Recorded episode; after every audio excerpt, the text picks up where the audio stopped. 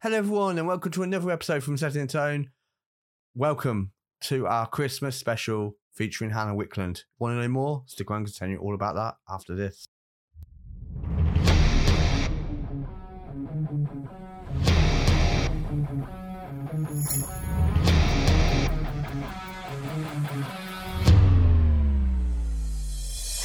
Hello everyone and Merry Christmas. Welcome to Setting the Tone's Hannah Wicklund special. I wanted to give you a gift. So from Setting the Tone to you out there, the fans, the listeners, welcome to our Hannah Wicklund special. Simply today's episode will include, we'll be playing a track from the album The Prize, which is Hannah's sophomore album that comes out on the 12th of Jan next month in 2024. Here is Hell in the Hallway and then we'll be going straight into our interview with Hannah.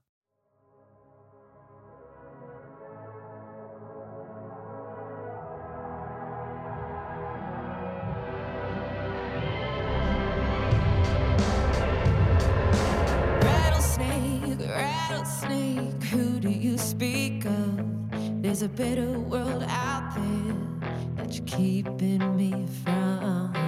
Rattling, rattling like poison in my ears. The echoes of your voice are all I have to hear, and it goes. There's hell in the hallway. Whoa.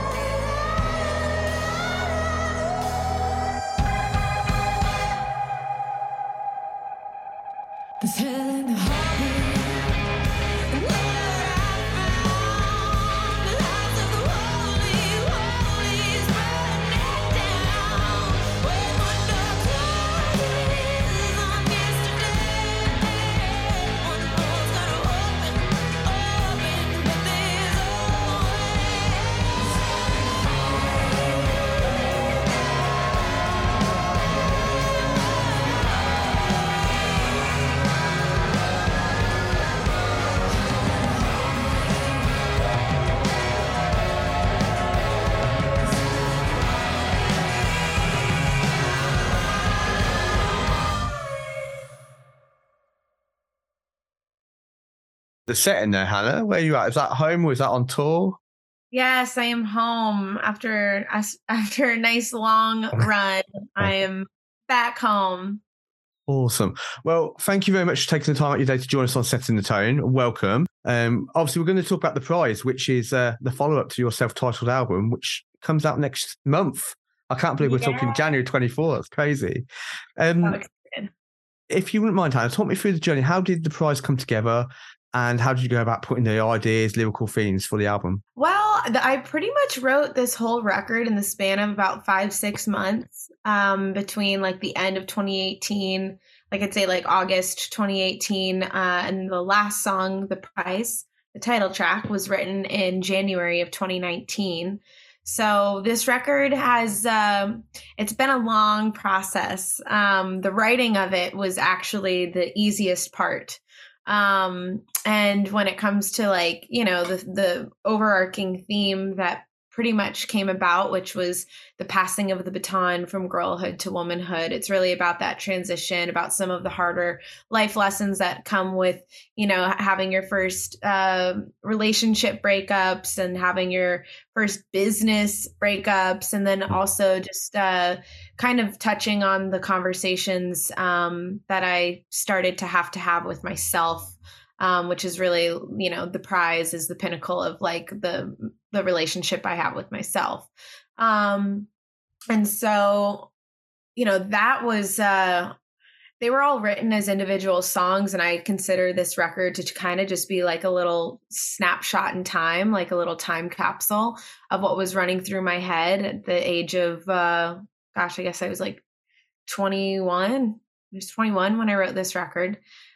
But yeah, I think the path to actually, you know, recording it. And then once the album was recorded, then the path of getting it released, those were whole other journeys in themselves. But it's been a very full experience, I'll just say. In terms of leveling up, doing things differently, what have you tried to do different on The Prize as opposed to your self-titled album?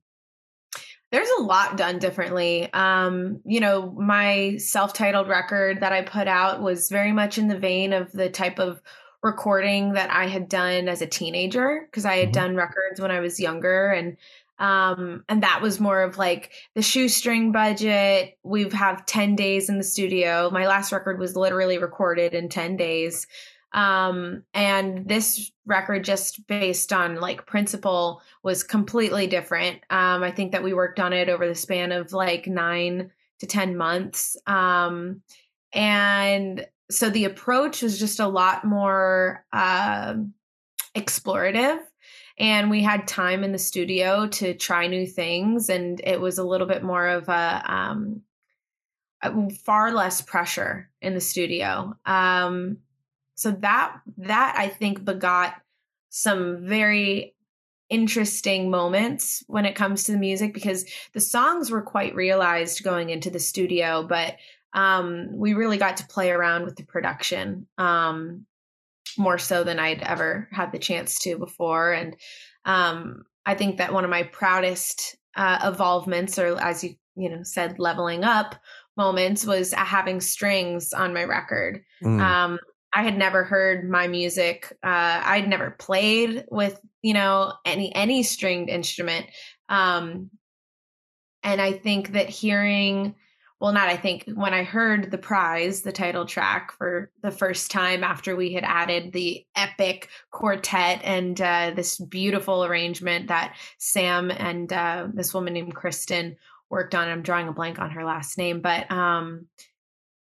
I was bawling like a baby. I just could not keep it in. I was just crying because it was just this like totally different way of hearing myself.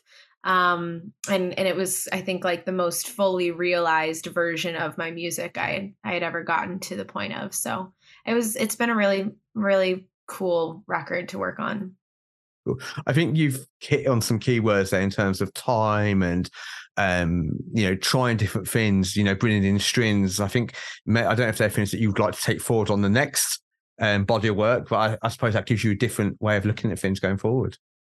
Oh, it opens things up quite tremendously, because, you know, when I was like 12, 14, 15, making my records, you know, my dad was a really heavy influence for me, but his kind of recommendation at that point was to, you know, I was playing in a power trio, so it was more like It was more so in the studio, we were just trying to capture what we sounded like live.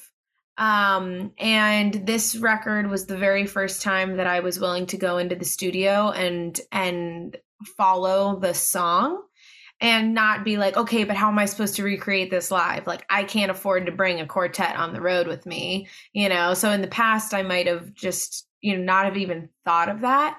And, so I think like moving forward, the biggest takeaway from this record is to have fun in the studio.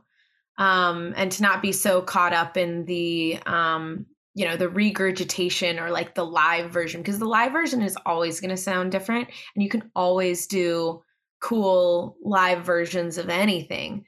But in hindsight, you know, the music that really influenced me a lot was like Etta James and ELO and, you know, some of these more like grand, like it's just a little bit more grandiose music basically. And it's got the strings in it and it can take you through a little bit more of a journey sonically.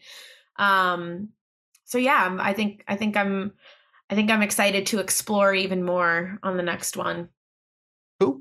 In terms of when you set out to make The Prize, did you have a conversation with yourself or anyone around you going, self-titled was great, but how do I go about making The Prize even better? Was it just like you say, just having more time in the studio to play around with things?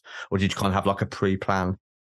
I didn't think about it in that way. For me, I just kind of, there was a lot of pressure from the like industry side of things. And there was a lot of opinions, especially after my last record, Hannah Wicklund and the Steppin Stones came out. There was a lot of conversations with people where they were really trying to influence me on, you know, what direction to take things or, you know, just amplifying up the importance of the follow, you know, that kind of thing. And I had to very willfully just like, because after having other people's opinions ruminate around in your brain, when you sit down to write music, after a while, you have to like push it all out again. And so that's kind of what I did sitting down to write this record. I just wrote songs that made me feel good. And I chose not to chase anything. I chose not to, you know, Bomb Through the Breeze was the biggest song off of my last record. And in no way, shape or form was I thinking that I should write a song like that. You know, like I was very much excited to do the next phase of things. And so The Prize came really naturally. You know, I consider myself to be a fairly authentic artist in terms of, you know, I'm really doing what's coming from my brain and my heart, as opposed to following trends or trying to outthink a project, you know. That leads me on nicely to in terms of how do you adjust your mindset. I think you've clearly touched on it there with trying to block out any outside influences and believing in what you feel is right. And I can't imagine as an artist, that's got to be really, really tough, right? You've got all these opinions and some of them are probably really good. Some of them are probably really naff. But ultimately It's your decision, right? That's your price of work. Yeah, it is very challenging, especially at the age that I was kind of coming into everything. And, you know, that was one of the challenges of me. You know, I had wanted it to be a band for so long. And then I found myself, even with Hannah Wicklund and the Steppin Stones, it was just me at that point. I just didn't want to let go of the name, the Steppin Stones. I didn't want to let go of my, you know, my childhood band that I thought I was going to have until I was 90, you know? And so I found myself like, yeah, I was just like 18, 19, 20, just like in all these different meetings, all different sides of the industry. And it was so asphyxiating, you know, like I had been so sure of who I was as like a 16-year-old. Like I honestly been on like a path to just getting back to my 16-year-old visceral self that was like doing it myself. I didn't have a manager. I was my own booking agent. I carved my own path from a young age. And then I kind of lost that identity, because when you enter into the music business, and when I was 18, I started having all of these big, you know, managers, and I got like signed to like one of the largest talent agencies, and all of like the things that I had been building meticulously, all of a sudden I basically handed over to other people. And I thought that meant I was, you know, hot shit, and my shit was, you know, going, and that my snowball was going.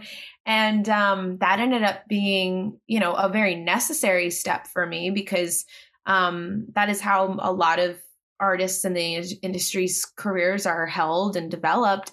But that was not working for me. It was not working for me at all, because not only do I have my music, but I'm also a visual artist, and I also have aspirations in film and television, and I have, you know, longer life goals that, you know, involve helping people and telling my story in a different way. So I think that I was the only person who really could see my eagle eye perspective of my whole career. And so through this record, and I actually had, you know, a handful of different managers throughout the making of The Prize. And I found myself, it'll have been a year early next year, but I decided I was going to self-manage and self-release. And I do not regret those decisions in the slightest. So my mindset really came full circle with this record, I think. And as far as me wanting to like, just get back to that 16-year-old version of myself, where like, except now even better, because I'm 26 and I have the excitement over my career again, which was something that, you know, kind of got lost there for a few years. I have the excitement, but I also now have the wisdom of the industry, and I have the wisdom of certain areas that I've already lived, that now I can kind of combine back in with that excitement and eagerness, and I can just do different things now. So yes, it's been a huge mindset change. I'm actually very actively in a phase of my life where I'm basically reframing. That's the word that has been coming up for me a lot lately, is reframing things, because I could look at this record in a parallel universe, was supposed to be out in March of last year. And we're almost at the end of this year. So it was supposed to be out in March of 2022. So it will have almost come out 2 years behind what it could have, you know? And so, but if that hadn't happened, if I hadn't had those obstacles kind of put in the way, then I wouldn't have, done all of the paintings for the record, because those came out of me having time on my hands, time that I didn't expect to have. And so instead of working on my next record, when I didn't even know how The Prize was going to be released, I basically doubled down on The Prize and was like, no, these songs mean so much to me, and I think that they'll mean something to other people. And I'd rather expand upon this world and prove to people why this is worth their attention than to just give up and go on to the next. Awesome.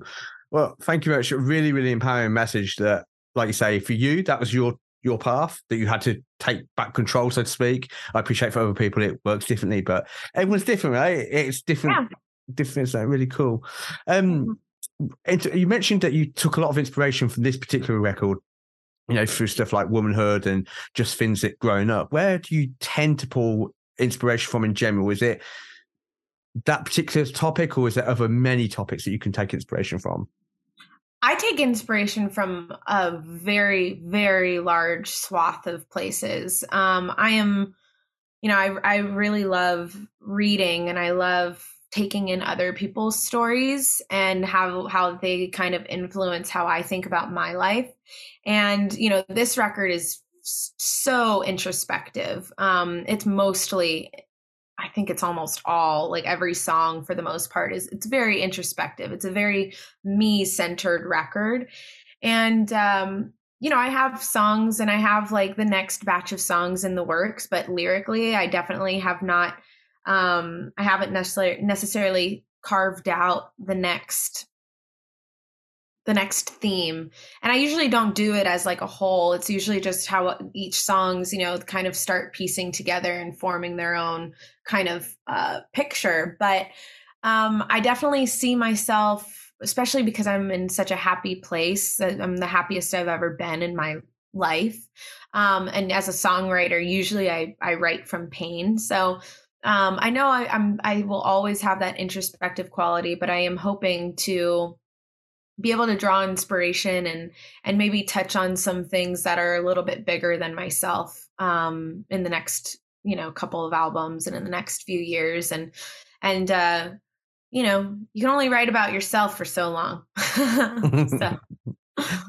Is there a particular section or a song on the album that you go back and just go, wow, I hit the nail on the head there. That was perfect. I'm really proud of that particular song or that section on the album. To be honest, the whole record, I would not change one thing. I absolutely love this record. I tell people, and I better be careful because I'm about to be 27, but if I were to die tomorrow, and The Prize was the last piece of work that, I had put out, or it was the thing that people could know me by for the rest of time, I would be very, very content with that.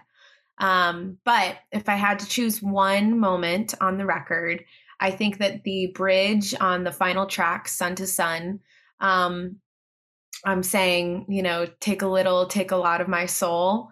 And I'm just kind of belting that out. And I think that moment, every time I hear it, it kind of hits me in the feels. So I think that's a very, epic moment, if I may say so myself. What I'm about to say, I mean, with the greatest respect. I hadn't heard of yourself prior to David from your PR reaching out to me saying, hey, I've got Hannah here. What do you reckon to the album? And I was like, do you know what? Let's give this a listen. And thank you so much, because the album is, I hope you've seen what I've commented on your socials. I've described it as a warm, fuzzy feeling. It's just so nice, Hannah. It's so powerful, and this journey. So thank you for, I appreciate not everyone's heard it yet. They will do in a few weeks. It's such a good album. And I think it's going to be a hidden gem, I think, for a lot of people in 2024 when they finally get around to it.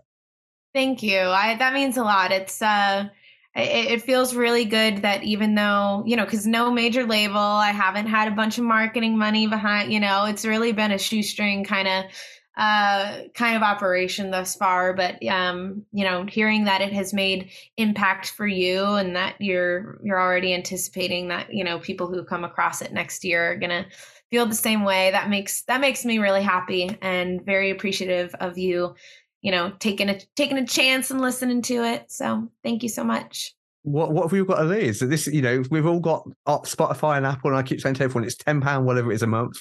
Throw something in. If you don't like it, take it out. Nothing's lost, if you don't try.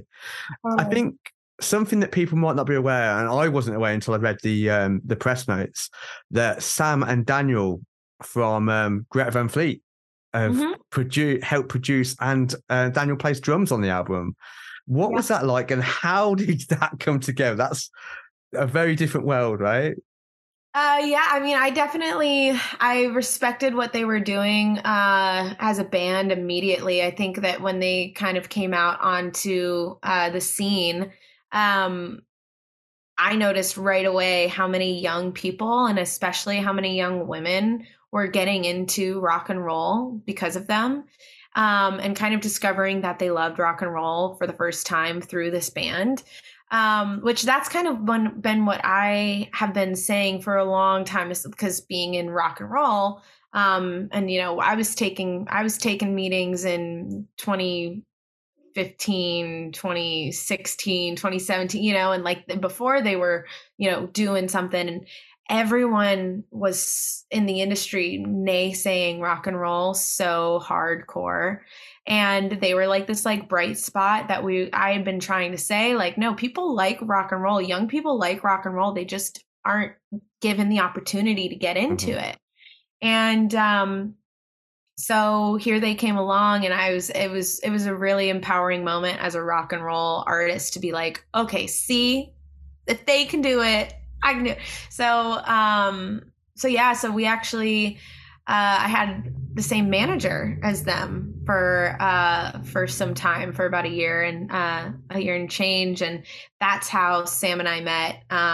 It was time for me to go into the studio, and I had met with, quite a few different producers, Phil Ek, who did my, Ohio and Psychobabble, these two singles that I released. I met with him. Howard Benson wanted to produce it. A handful of other more notable, like older guys out in LA, I had spoken with, and I had just not gotten the warm, fuzzy feeling. I just didn't really feel like that was going to be the right vibe. And I needed somebody to care about these songs, the way that I did. And so it was just a little bit of an idea. Sam and I just kind of met up for coffee, and then we went into the studio one day and kind of messed around. And it was so much fun because, again, I had wanted to have a band for so long. And all of a sudden, for the first time in years, I felt like I was just like hanging out with my band. And Sam was, he still is. He's 2 years younger than me. And I had always been the baby in the room. I had skipped grades. I graduated high school at 16. I'd been touring since I was used to being the young one. And, it was really, a breath of fresh air having some young people around me who loved rock and roll, who cared about what we were doing, and just kind of made it fun. That was my favorite part about working with Sam, and Daniel, but Sam and I, we did the bulk of the record, just the two of us. And, and he's my favorite person. I got more than him as a producer, as it turns out. Yes. The prize brought me many, many gifts, and Sam was one of them. Awesome.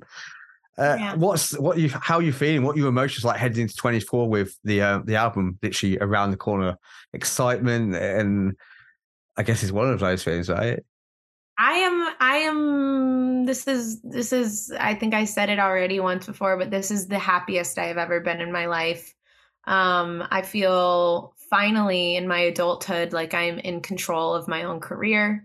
I am about to release my favorite piece of art that I have ever created, with my favorite person ever, and I'm overwhelmingly grateful for everything that has transpired, the good, bad, and the ugly. I think that there's been a lot of big emotions tied to getting this record out, and the fact that it is right around the corner and we're starting out the year this way is like, I am relieved. I'm excited. I'm grateful. And I'm, very curious to see how the next year goes. I think that, I think it's going to be a lot of fun.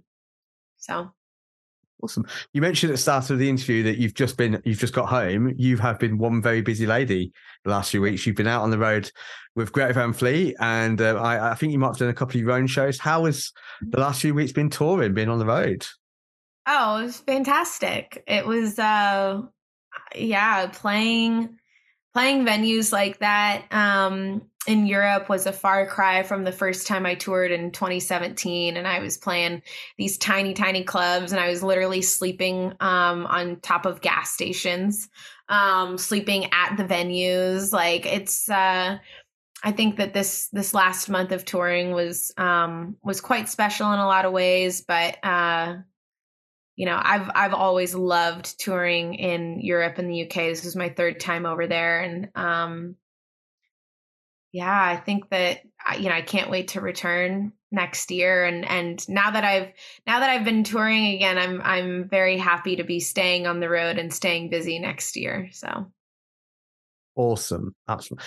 Just some fun questions to kind of close out our time together. what's next for yourself other than touring, as you just mentioned there with the album release? Have we got any I don't know, maybe special shows or any sort of events that your fans can look forward to with the album? Well, I am planning on doing I'm going to be doing an album release day, like kind of Zoom question. It's not going to be a Zoom. I think maybe we'll do it on like Discord. We're still figuring out the whole thing, but we are going to do some kind of special online album release day hang. I am obviously doing the Hell in the Hallway World Tour, which I'm hoping we'll be adding more legs to that over the course of the next year, and I'm hoping to do some kind of special shows in the fall that might tie in the artwork of the prize a little bit more. But yeah, I think that a lot of stuff is to come. But for right now, I'm focused on the Hell in the Hallway World Tour. Absolutely fine. What was the last album you listened to? Oh, what was the last album I listened to? I was in the car for like 14 hours, like 2 days ago. And I think that the last record I listened to was... Well, I know I started out the drive by listening to It Last by Etta James. That's one of my all-time favorite records. And I think the last record, though, was a Sheryl Crow record. I think it was Come On, Come On, Sheryl Crow. Cool. Christmas is literally around the corner. So if you could choose anyone to get a Secret Santa gift for, who would you choose and what would the gift be? Oh, to give a gift. To give a gift. Oh.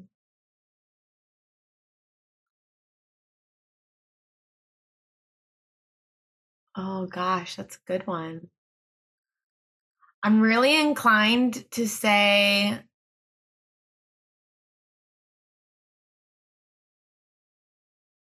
I guess it'd be pretty fun to buy my parents like a really awesome classical car. My mom loves Mustangs.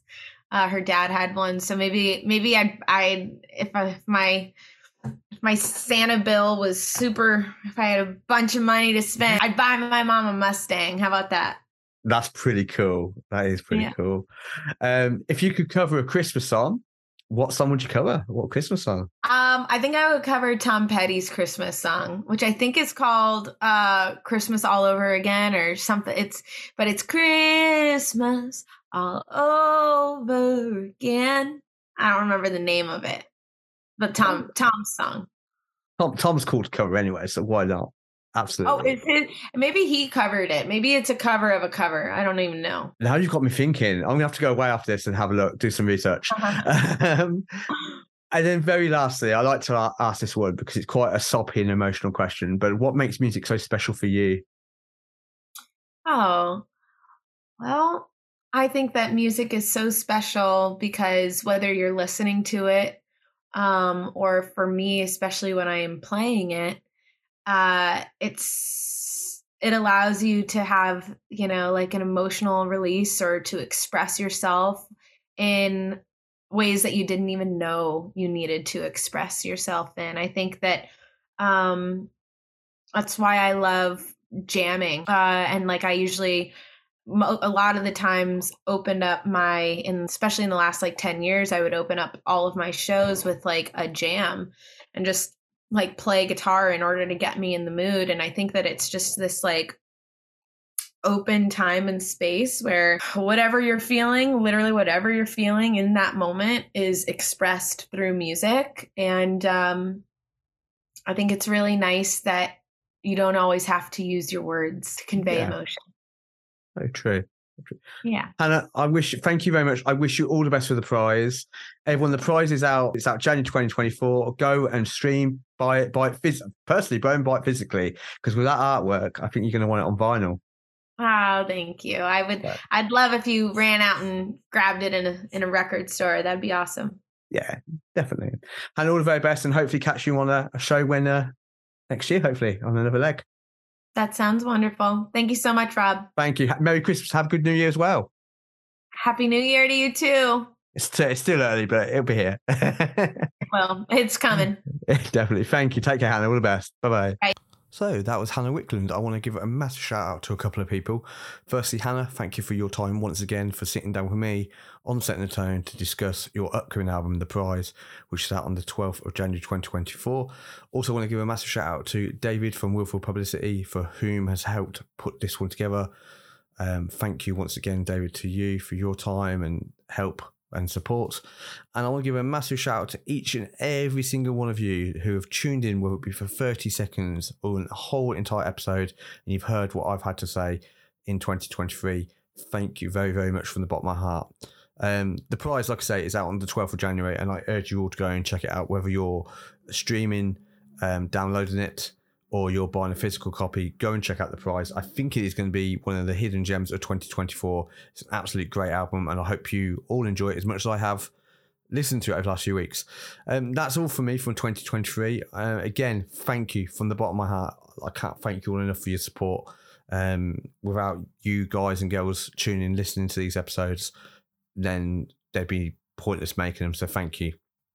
If you are in a band or an artist, whether it be you've got an album, EP, single, a tour, or you're starting up as a band or an artist and you wish to come on the show to talk about that, you can do so. Please feel free to reach out to me at stt-settingthetone@outlook.com, or you can reach out via social media, and we're on Facebook and Instagram, and the handle is Setting the Tone UK Podcast, and I'll do my very best to see if we can get you on the show to talk about what you've got coming up.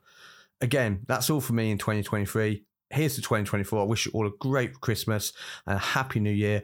I hope everything comes to you all that you're all building for and you're hoping for. I hope you all have a successful 2024. Once again, thank you very much. Bye-bye for